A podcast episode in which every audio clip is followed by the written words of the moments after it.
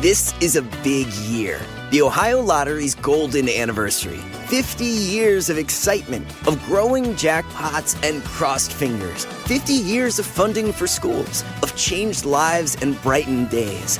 50 years of fun. And that is worth celebrating. So watch for can't miss promotions, huge events, and new games that will make the Ohio Lottery's 50th year its biggest one yet. Learn more at funturns50.com.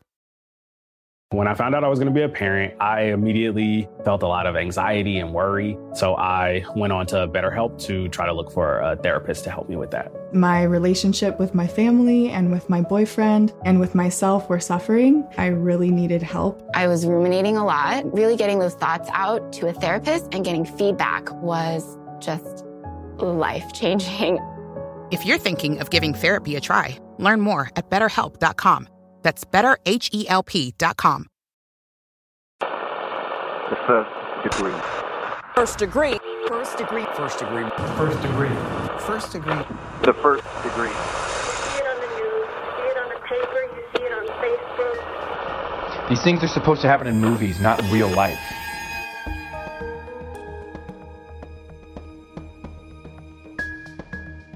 I think we just needed someone as like a town to blame, like someone to look at, someone to be like, okay, that's it, We're, we can all be safe again. Because I think at that point, like especially like any young women, like did not feel safe.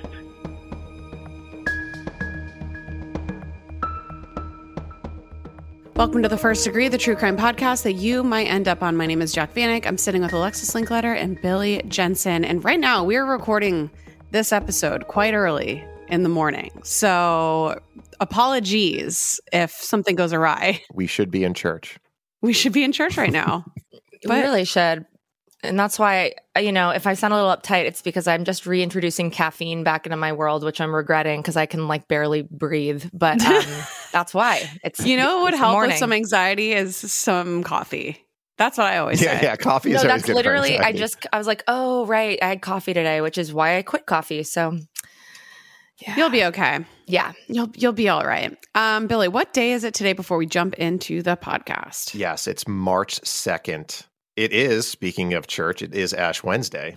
Mm. It's also International Rescue Cat Day. Oh, that's nice. Yeah. And Billy, what about the uh, National Banana Cream Pie Day? I was going to save that towards the end. Little cooked Okay. fruit for Alexis. How do you feel about a banana cream? I don't. Is the banana? No, that's oh, fine. it is cooked. No, It is? Yeah, it's cooked. For, bananas are creamy. It's different. It doesn't turn into like a gelatinous, sugary Hmm. gelatin. It turns into like. Cre- I don't want a cooked banana, but like a banana cream pie falls into sort of the creamy family.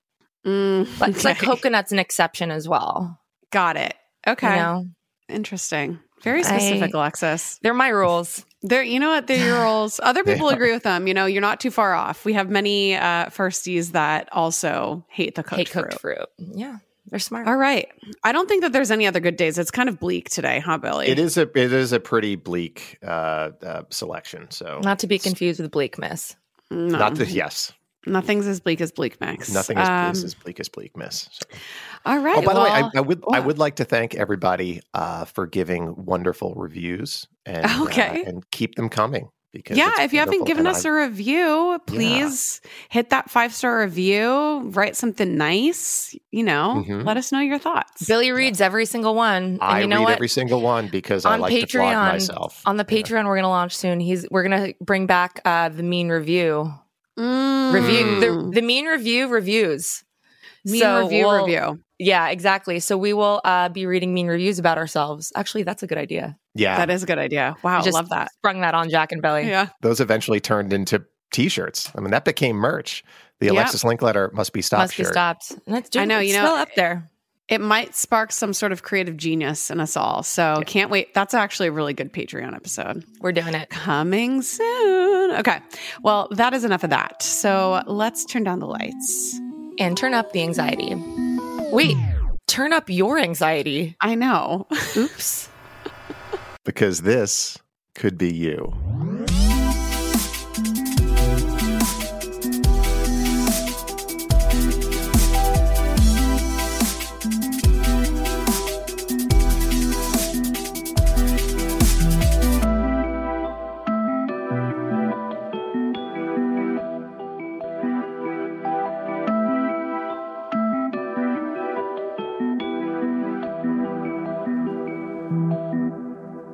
United States government believes that every person accused of a crime is presumed innocent unless found guilty in a court of law. This presumption is not a formality. In fact, it's the heart of our justice system, and it's necessary for democracy. But let's face it, that's often not the way it works. The court of public opinion isn't governed by any such rules or protections. So, what do people do? They jump to conclusions, and sometimes they become the judge, jury, and the executioner, based on nothing but opinions and salacious headlines and rumors. So, what happens when the public is wrong? What are the consequences? And who is affected? These are the questions we'll be exploring in today's episode. So we begin today's case on March 19th of 2011. People were just getting over celebrating St. Patrick's Day, probably nursing that 2-day hangover. Born This Way by Lady Gaga was the number 1 song on the radio and CeeLo Green's Fuck You or Forget You if you're listening to it on the radio was in its 28th week at the top 10 charts. And the movie Limitless starring Bradley Cooper was the number 1 movie in theaters. The setting for today's case is Hyde Park, New York, a small town with just over 20,000 people. Located in the southeastern part of the state, Hyde Park borders the Hudson River and is about 100 miles north of Manhattan. The town is known for its historic sites like the Franklin Delano Roosevelt Home and Presidential Library, as well as its mansions, including one owned by the Vanderbilt family. And our first degree for today's case is named Carrie, and she grew up in Hyde Park. It's a very, very beautiful town and the area leading in because it's in the middle of a valley. So there's a lot of hills, a lot of like narrow, kind of hilly roller coaster roads, beautiful foliage in the fall. It's a really pretty area for sure. It was kind of like smack in the middle between like, you know, being kind of close to New York City, but then being by Poughkeepsie, being near like Woodstock and Rhinebeck. So it's kind of like this like farming, but also kind of hippie type of vibe going on. Carrie's graduating high school class had around 300 people, and one of her classmates was a girl named Kathryn Filiberti. Everybody called her Katie. We started going to school together in sixth grade, and we went to school together from sixth until 12th grade. She was on the gymnastics team, which one of my best friends was also on the gymnastics team, so I knew her because they were both on the same team. And I just had random classes with her. I remember her the most from 11th grade psychology class, but I know we also had a math class together and a variety of other classes. Katie was a girl in school that everyone knew and liked. She could fit in with any crowd. She was good at sports and she was smart, but she was like pretty quiet. She was kind of like did her own thing, but she had a lot of friends and she kind of was one of those people that got along with everybody because she was just kind of like nice to everybody. And she was just so beautiful. Like everyone either wanted to be her friend or be just be her because she was just so beautiful and so like kind of poised and good at everything that like I think a lot of people were also just like kind of jealous. During her high school years, Katie had a few on again, off again boyfriends, but one of the main ones was a boy named Mike Delarme, and Carrie knew him as well. He was a transfer student in middle school, I believe. So he didn't go to elementary school with any of us. But of course, like being the new kid in a town that's like not that big, like everyone had a crush on him. Everyone was obsessed with him because he was new. Everyone is always intrigued by a new kid at school. There's mystery there. You really have no idea who this kid is, what he's like, or what his past consists of. Here's more on Mike he was like very like kind of punk emo kid. He had like the side swept bangs that he like had like almost gelled into like a point, and he has like a birthmark over his like eye kind of. And he dressed like in all black and he definitely he would wear like black nail polish. He definitely had like that kind of like gothy punky vibe going on which i was like kind of a gothy kid so i was like oh that's sweet. And then it was like you know even though he came in as being like gothy punk he still ended up being like with the popular crew somehow because i don't know maybe he's just that charismatic After Carrie graduated from high school in 2010, she moved away to go to college in central New York. But she kept up with the happenings of her former classmates on Facebook, like everybody else does. And this included Katie and Mike, who stayed together after graduation. But the more Carrie settled into her new life in college, the less she thought of her old high school classmates. You know, we all grow up, we all move on, and build our worlds outside of these tiny little bubbles that we're raised in when we grow up. So she really didn't think about them much. But that all changed on March 21st, 2011, when Carrie's best friend called her with some devastating news. I remember her being like, "Hey, did you hear about Katie Filiberti?" And I was like, "No, like what about her?" And she was like, "She she was murdered after a party." And I was like, "What?" Like, and as cliche as it sounds, like you really don't think something like that's going to happen. Authorities released very little information about Katie's death. So all Carrie knew was that she'd been found murdered in a local park. But due to the lack of information, the rumors started flooding in, and almost everyone had the same theory on who the killer probably was. Everyone at first went to, to Mike DeLarme because he was the last one who saw her. He was the one dating her at the time. So, what happened to Katie Filiberti? Why would someone want to hurt her? And would the rumors about her boyfriend Mike end up being true? So, to answer all these questions, you know the drill, we got to go back. Kathryn Lynn Katie Filiberti was born on December 1st, 1992, in Poughkeepsie, New York, to parents Linda and John. She had a sister, Nikki, who was eight years younger than she was. Nikki looked up to Katie as a role model and inspiration, and she felt like her older sister was always there for her. Katie's family described her as being full of life, with the most infectious laughs and best hugs. She was known for her big smile and talent for gymnastics. Her longtime coach said Katie was one of the most naturally talented people he'd ever coached. And along with her first year Carrie, Katie attended Franklin D. Roosevelt High School. Katie was an honors student and a member of both the gymnastic and cross country teams. Her parents were always at her sports functions to cheer her on, and they were extremely proud of their daughter. And it was at FDR High that Katie started dating Mike DeLarme. Their relationship spanned over a few years and took on the recognizable on and off pattern. According to Mike, he met Katie in French class after transferring in during middle school. He flirted with her over a year before she finally agreed to go out with him. Mike felt that Katie was the most unselfish person that you could ever imagine. She was perfect. And Mike said that he wasn't the greatest guy in the world, but she loved him anyway. After high school graduation, Katie enrolled at Dutchess Community College in Poughkeepsie and also started working at the school in the student services department. And Mike, well, after graduation, he started hanging out with a bad crowd. But Katie didn't seem to mind Mike's new friends, and they continued their on and off again relationship. On Friday night, March 18th of 2011, Katie and Mike were in the midst of their on again phase of their relationship. And being that it was a Friday night, they decided to go to a party that they were both invited to. The party was at a friend's house, located off Route 9G in the Greenbush neighborhood of Hyde Park. And at first, everything at the party was going well. It was going like a party. The good times were flowing, there was drinking going on, and Katie reportedly had a few drinks that night, but she definitely wasn't drunk. She was hanging out with her friends and having a good time, like 18 year olds do. But then, after midnight, something happened that ruined the entire night for Katie. Someone showed up who she didn't like. I asked Carrie if she knew about this person or what this tension was all about, and here's what she knew. I think it was just someone that she was having like those petty like teenage girl fights with. And because she was like someone who was quiet and like non-confrontational, like I think she just like didn't want to deal with it and was like, I'm just, I'm not going to bother with this. I'm leaving. I'm just going to go out for a walk. I'm going to go walk it off instead of like, you know, having any sort of confrontation or something like that. So she like said goodbye or told Mike something and then she like went out for that walk Mike's story was that he watched Katie walk down the driveway and he figured that she'd come back once she cooled off. But she never did. And he was the last person to ever see 18 year old Katie alive.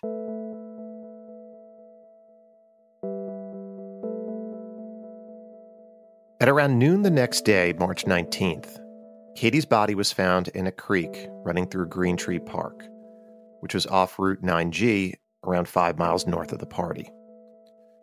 According to the Poughkeepsie Journal, Green Tree Park is seven acres and is made up of a multi purpose field with a baseball backstop and is partially surrounded by thick brush, woods, and a stream. The park is rarely used by anyone, including people who live right next door to the park. In fact, it's so unused that there's only one access route into the park, taking Sycamore Drive off Route 9G. So, when word got out that a body had been found, residents were surprised and scared especially since so few details were made available. Hyde Park is known for being safe and quiet. Things like this just don't happen there. In fact, There'd only been one other murder in the five years prior. And because Hyde Park had little experience with homicide investigations, two other law enforcement agencies were brought in to help local police. Almost immediately, the agencies decided that their best course of action was to be as tight lipped about the case as possible so they could minimize chances for compromise. And they may not have known about this at the time, but this decision would cause a ripple effect with long lasting consequences.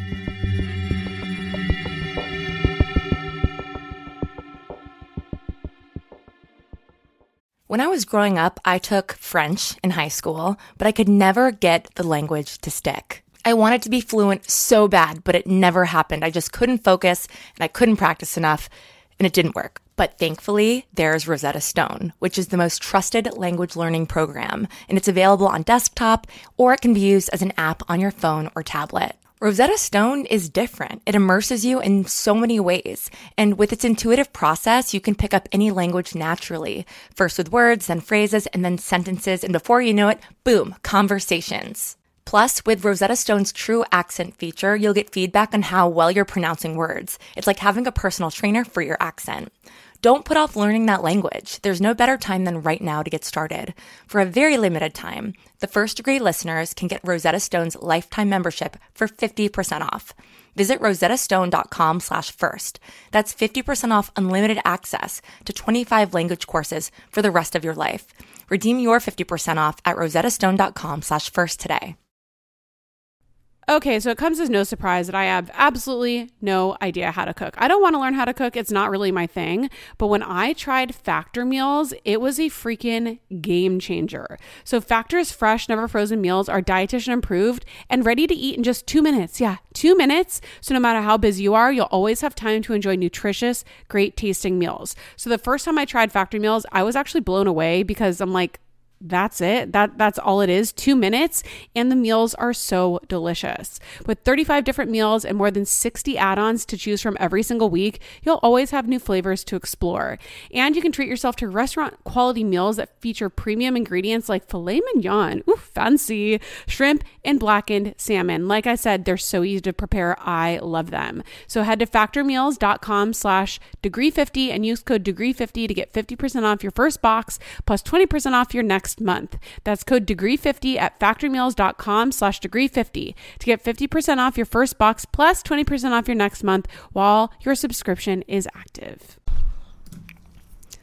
It's almost summer, and the best and most sustainable way to shop for a new season is on therealreal.com.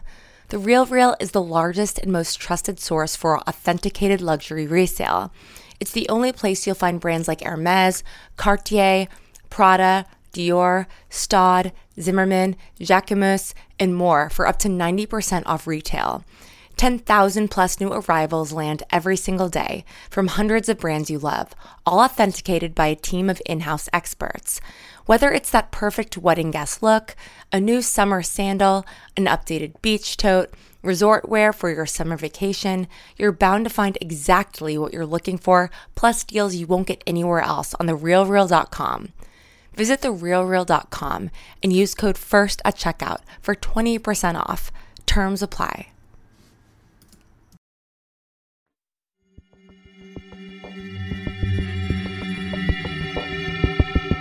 On March 21st, 2011, authorities officially publicly identified Katie as the victim found in Green Tree Park. Staying true to their plan to reveal as little information as possible, authorities did not reveal who found Katie's body when she died, her cause of death, or any possible suspects, or anything at all, really. Members of the community were left to speculate and fuel rumors. And when Carrie found out that Katie was murdered, she couldn't believe it. She was like the first person that I ever knew that like had been murdered or like had anything that tragic happen and you know, even though we weren't that close, like it was so tragic and I I think about her all the time. Just like Carrie, many Hyde Park residents were devastated over the loss of such a bright and promising light. That devastation quickly turned to frustration with how tight lipped authorities were being. People understandably wanted to know what happened. Residents weren't sure if Katie's killer was someone she knew or some random deranged psychopath. And if the killer was a stranger, did that mean residents should be extra cautious? They were terrified and they needed answers. The police chief addressed the public, saying that while he understood their frustration over the lack of information, he was not going to compromise the investigation just to make people feel better. He said what he could tell them was that they could go about their daily lives. There was no threat to the community. Now, that fueled the speculation even further. Was this a vague confirmation that Katie's killer was, in fact, someone that she knew? And as we've already shared at the top of this episode, some spectators had already locked in on the on again, off again boyfriend Mike. Plus, he was the last one to see her at the party. The true crime trope that it's always the boyfriend or it's always the husband. But sometimes it isn't the boyfriend. People wanted answers, but they weren't going to get them because the police chief kept his word. Throughout most of their investigation, authorities continued to share very little, and this decision would cause the rumor mill to be working on overtime. Misinformation, theories, suspect possibilities, or more were discussed with complete disregard for who they might be hurting or how they might be hindering the investigation. And it wasn't just residents spreading rumors and causing the massive headache for law enforcement. As we'll come to find, the media also played a large role. I remember for months, like everyone was just like coming up with like everything you could think of and, you know, blaming everyone you could think of and like just coming up with like anything you could imagine people were saying. The first big rumor was that the killer had to be from Hyde Park. Green Tree Park was way off the beaten path, and only a resident would really know about it. And things started looking bad for Mike on March 22nd when the Hudson Valley News published an article reporting that he had been the last person to see Katie alive at the house party that they attended together. Online users started commenting on the article, saying that Mike and Katie had gotten into this big fight, and that's why she left the party. And of course, things only escalated from there. Hyde Park residents were now convinced that they knew which local man was responsible for Katie's murder 19 year old Mike DeLarme. I think we just needed someone as like a town to blame, like someone to look at, someone to be like, okay, that's it, We're, we can all be safe again. Because I think at that point, like especially like any young women, like did not feel safe. People interested in the case scoured Mike's Facebook for any piece of evidence they could find. And from the perspective of some online users, there was a lot of evidence. For example, the day after Katie was found dead, Mike posted a bunch of pictures of him and Katie with cute and funny little remarks under them. One user commented on a message board discussing Mike's Facebook. He was obviously trying to make it appear that they had this wonderful relationship. That was the quote. People were picking apart anything they could find. And the rumors only intensified when online sleuths found a 2010 article detailing charges filed against Mike, his brother, and one other person. So it turns out in January of 2010, the Mid Hudson News reported that 18 year old Mike, his 20 year old brother Tyler, and 19 year old Justin Bahar were charged with gang assault in connection with an attack on two men at a McDonald's. So according to this article, quote, the incident occurred around 3:10 a.m. when a reported 7 to 10 men ganged up on the two victims. Both victims, who were 21, were treated for their injuries. I wasn't super privy to this at the time, but I guess towards the end of high school or like beginning of college time, he was kind of in and out of like some gangs and was like, you know, he he got in with a rough crowd somewhere along the way. It didn't take long for these rumors to evolve the story from the victim's injuries were treated to one of the victims almost died from his injuries. And this just wasn't true. Of course, local media outlets caught wind of this rumor, but when they tried to get more information from the courts, they were told that there were no records of these charges. When asked why, the court said the charges could have been dropped or the defendants could have been acquitted, but they wouldn't elaborate any further. When the media shared what they found, it didn't really make a difference. The rumors about Mike's involvement continued. Now that the court of public opinion had zeroed in on their public enemy number one, everybody watching the case now tried to figure out exactly how Mike killed Katie. The only problem was that authorities hadn't released any information that would help these armchair detectives. They only said she was found in the park and that she'd been murdered. On March 23rd, Hyde Park residents got some answers when ABC 7 reported that sources had revealed that Katie's cause of death was a result of stabbing injuries. So when the press asked the authorities to confirm or deny what this news outlet was reporting, they still refused to clarify or confirm any of the details. All the police chief said was that the release of, quote, alleged facts on how Katie was killed was, quote, unconscionable. So didn't say whether it was true or not that she'd been stabbed. But it didn't matter what the police chief said. The damage had been done, and people now believe that Katie had been stabbed to death. This cause of death only helped fuel the rumor that Mike was the culprit. Online commenters said things like, quote, to stab someone in the face multiple times is a sign of anger and rage. It most likely was somebody she knew. Rumor has it it was somebody whom I will not name that has a history of violence, closed quote. So we know what the implication is here. So Mike must have felt the pressure because he made the interesting decision to speak candidly with the Poughkeepsie Journal about the entire ordeal. He confirmed a few of the initial rumors about the murder. He and Katie had been at that party, and she did get upset and leave. But it wasn't because they got into an argument, it was because somebody showed up that she didn't like. Mike said he had nothing to do with Katie's murder, but few people believed him. By the end of March, investigators continued to share as little detail as possible. And Katie's murder was still the only thing the town was talking about.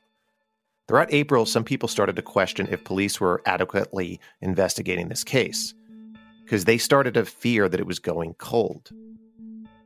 More time passes, and by mid May, the rumors had started to die down. But many people were enraged and fed up with the lack of info. No one knew if Katie was killed by someone she knew or a stranger. It was starting to warm up outside, and residents wanted to know if it was safe to let their children play outside. Then things with this case took an even more confusing turn. At the end of June, the rumors started ramping up yet again after it was reported that two local police officers had been arrested in connection with Katie's murder. So one of the officers was said to, quote, have had a relationship or contact with Katie around the time of her murder. The other officer had been seen at a local diner having dinner with the involved officer after Katie was killed. So this is shocking information. So what exactly was going on here? And had these officers really been arrested? Was this information accurate and where was this information coming from? So the Hudson Valley News reported, quote, sources tell us the topic of conversation at the diner was the Filiberti case, and the officer in question may have been trying to get ahead of the investigation by revealing a connection to Katie.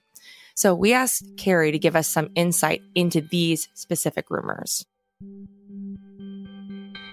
She had been dating a cop on and off, but he was like, I guess, much closer to our age and was like a younger cop. Someone had picked up or heard that she was dating some sort of officer, which somehow got snowballed into it was like the dare officer at our like high school was the one who was like dating her and they were saying that he killed her since he was an officer it turned into being about the dare officer somehow there was like more rumors that came up about like him and his wife and like them doing or like he was like doing like inappropriate things like at the high school on the grounds which none of that ended up being true we want to be clear here the officer Katie was dating was not the dare officer from the high school that she recently graduated from but due to sheer power of rumor, soon that dare officer's reputation was ruined, just like Mike's had been. And to clarify further, whatever was going on with the real police officer that Katie had a thing with must have started when Katie and Mike were in the midst of one of their off periods. These rumors became such an issue that authorities finally came out and said something. Finally, penning a news release stating no police officers were currently or ever suspects in Katie's murder. The chief said, the media coverage of this case has gotten so far off from where it should be. He said he stood behind his decision to release as little information as possible. They had a reason for doing so, and the community needed to understand that. But then he did throw the public a bone and shared one piece of information. He said that more than 30 DNA samples had been collected throughout the investigation. Now, this little tidbit gave people something to talk about for a while but it wasn't enough to stop the speculation as to whether it was Mike or whether it was the officers that were involved.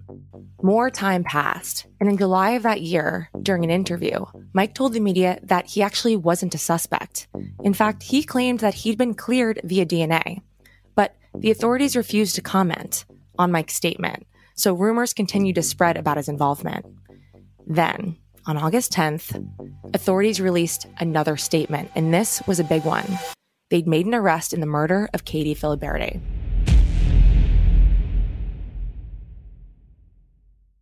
You can live out your MasterChef dreams when you find a professional on Angie to tackle your dream kitchen remodel. Connect with skilled professionals to get all your home projects done well. Visit Angie.com. You can do this when you Angie that. Why are smart businesses graduating to NetSuite by Oracle? Because NetSuite eliminates the expense of multiple business systems by consolidating your operations together into one. NetSuite is the number one cloud financial system, bringing accounting, financial management, inventory, and HR into one platform and one source of truth. NetSuite reduces IT costs because it lives in the cloud with no hardware required, so you can access it from anywhere. You cut the cost and headaches of maintaining multiple systems because you've got one unified business management suite. Bringing all your major business processes into one platform improves efficiency, slashing manual tasks and errors. Over 37,000 companies have already made the move, so do the math. You'll see how you'll profit with NetSuite too. And now, by popular demand, NetSuite has extended its one of a kind flexible financing program for a few more weeks. Just go to netsuite.com slash podcast 25 for more information. That's netsuite.com slash podcast 25.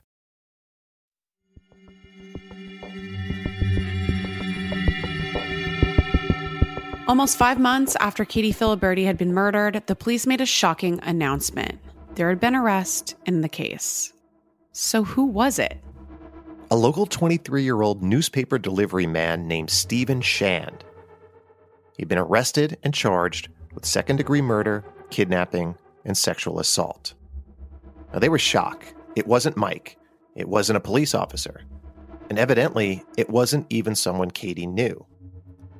The police investigation ultimately revealed that in the early morning hours of March 19th, Stephen Shand was delivering newspapers when he saw Katie walking along Route 9G after the party. He stopped and offered her a ride, and she said yes. Soon after she got in, he let her know that she was, quote, not free to go. Shand most likely then drove Katie to the Green Tree Park, where he held her hostage in his car for at least 30 minutes. He raped her, then strangled her until he thought she was dead. Stephen then took Katie's body to the creek and dumped her. But Katie wasn't actually dead yet, so he held her head in the water until she drowned. Then he went back to delivering his newspapers.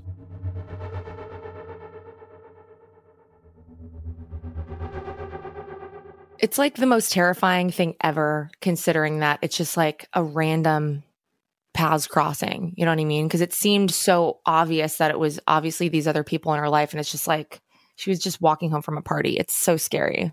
Yeah, it was probably the last thing that anybody was thinking of. And what a terrifying situation. I think one of the things is, and we see this a lot in crimes, is that you want it to be somebody that is related to the victim in some way, shape, or form because you don't want to think that there's somebody out there that is killing people at random. And Right. that's what they that's one of the reasons why they were feeding into those rumors. Yeah. Exactly. So, charges against Stephen were upgraded after a grand jury met and handed down 10 indictments. He was then charged with three counts of first degree murder, four counts of second degree murder, one count of first degree kidnapping, and two counts of first degree predatory sexual assault. And according to the Poughkeepsie Journal, charging Stephen with multiple counts of murder was typical for defendants in cases with one victim. The counts are based on the different theories of how and why the victim was killed. So residents were relieved that an arrest had been made, but they were also shocked. Everyone thought it was someone close to Katie that had killed her, not some random stranger. They were now upset that officials told them not to worry and that a killer wasn't on the loose when clearly they were. I had thought the whole time that even if it wasn't like Mike or anyone else, that like it would be someone we knew. I just assumed it'd be someone from our town. We had no idea who he was. Like none of us had ever come in contact with him before, and just that safety net that we did have was just ripped out from underneath us. So, who the hell is this Stephen Shand guy? And how did investigators track him down? Well, there isn't a lot known about him, and that's probably because he was born in Jamaica in 1987 and didn't move to the United States until 2002.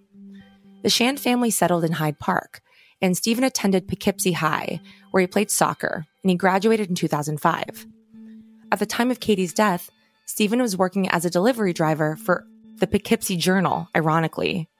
His hours were between 3 a.m. and 6 a.m., and his route was along Route 9G, which is exactly where Katie had gone missing. His supervisor said Stephen was, quote, quiet and reliable. He was the type of guy who would barely notice. There were never any major complaints about him. Customers have always liked him, he said. It was actually because of this paper route that investigators tied Stephen to Katie's murder. Investigators first spoke with Stephen on March 26th after setting up roadblocks on Route 9G. He said he'd been delivering newspapers in the area but had not seen any unusual events. Two days later, investigators interviewed Stephen at his home and he talked more about his paper route. The next time he spoke with investigators was on July 15th. That's when he agreed to submit a DNA test. Later, results showed that semen found on Katie and her clothes were a match to Stephen's sample. On August 9th, Stephen was asked again to come to the station. He agreed and was confronted with these DNA results. He said that he, quote, had no contact with Katie or that he could not remember certain events from that evening. Then Stephen asked for an attorney and the interview ended. When authorities told the public that Stephen had no prior criminal history, residents couldn't help but wonder had he hurt people in the past and not gotten caught? Or did he act on an impulse he'd been keeping deep down inside of him? That's another thing we were thinking about was that like like yeah, like she was beautiful. So, you know, I can see how someone would look at her and be like, "Ooh, like she's really pretty. I want to talk to her." But it he was only 23 and like was this the first time he ever did anything? I feel like that's like kind of hard to believe. So then we were all like freaking out like what else has he done? As Stephen's pretrial hearings approached, the prosecution offered him a deal, which he accepted. If he pleaded guilty to first degree murder and predatory sexual assault, he would receive a sentence no higher than 40 years to life. So many residents felt the deal was too lenient, but the prosecution stood by their decision, saying that it held Stephen accountable. 40 years was lengthy, and that he'd likely never be paroled due to the brutality of this crime. Plus, with a plea, he waived his right to an appeal. And what mattered most was that the Filiberti family fully supported the plea and his sentence, and it spared them from going through the pain of a trial. On June 21st, 2012, Stephen Shand's sentencing hearing was held. Katie's mom, Linda, and her sister, Nikki, both read victim impact statements. However, Katie's father, John, was not present because sadly, he had died by suicide in September of 2011. He was buried next to Katie. Another tragedy, a broken heart, and another casualty of Stephen Shand's disgusting and cruel crime. Her father ended up killing himself because he was just so grief stricken, which I can't even imagine. And then his, you know, her mother and her sister were kind of left now having to grieve the loss of two of their most favorite people. I honestly like, and I didn't know her parents at all, but like, I feel like tearing up a little bit, like just thinking about it now. Like it was, it was just so tragic, and she was just such a light for not only like, you know, our town and for her friends and stuff, but like she, her family cared about her so. I mean, they still do cared about her so much that like it was devastating to then lose her dad right after that.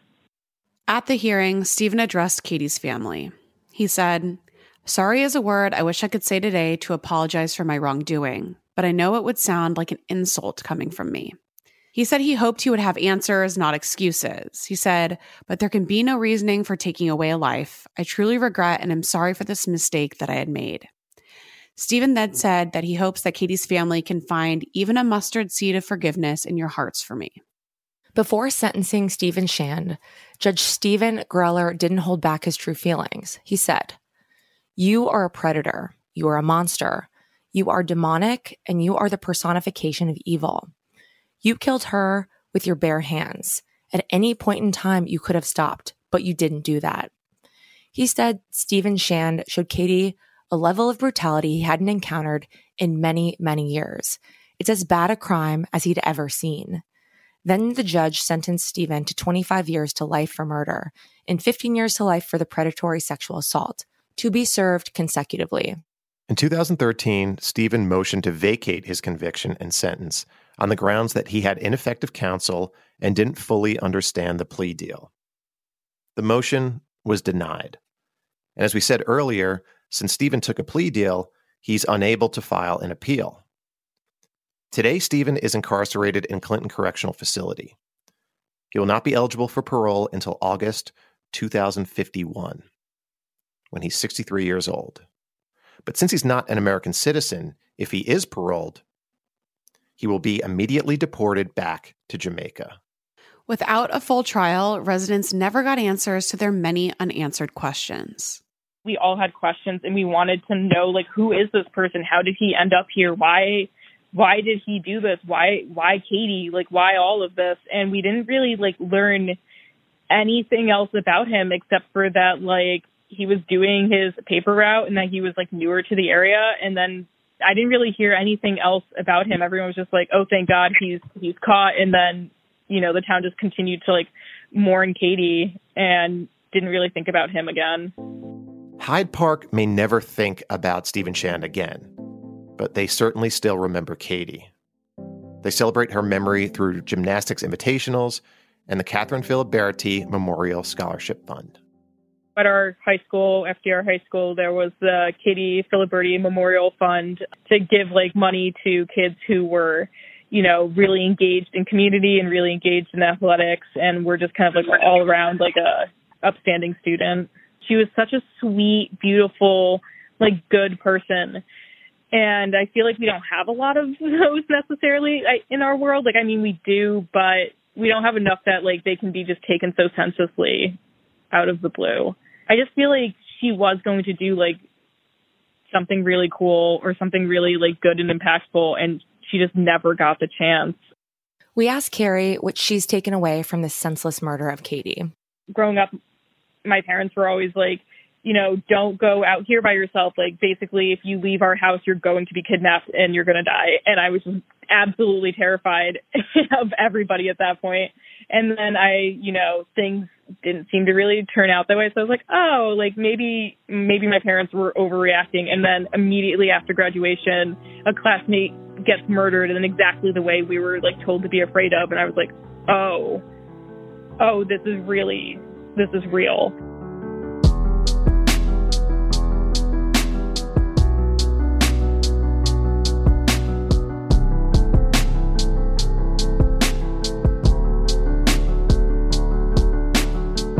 Well, huge thank you to Carrie for being our first degree guest for this episode. If you're listening out there and you have a story to tell, please email us hello at the first degree podcast.com. Please follow us on Instagram at the first degree, at Alexis Linkletter, at Billy Jensen, at Jac Vanek. Join our Facebook group by searching the first degree in the search bar. We are talking true crime all the time.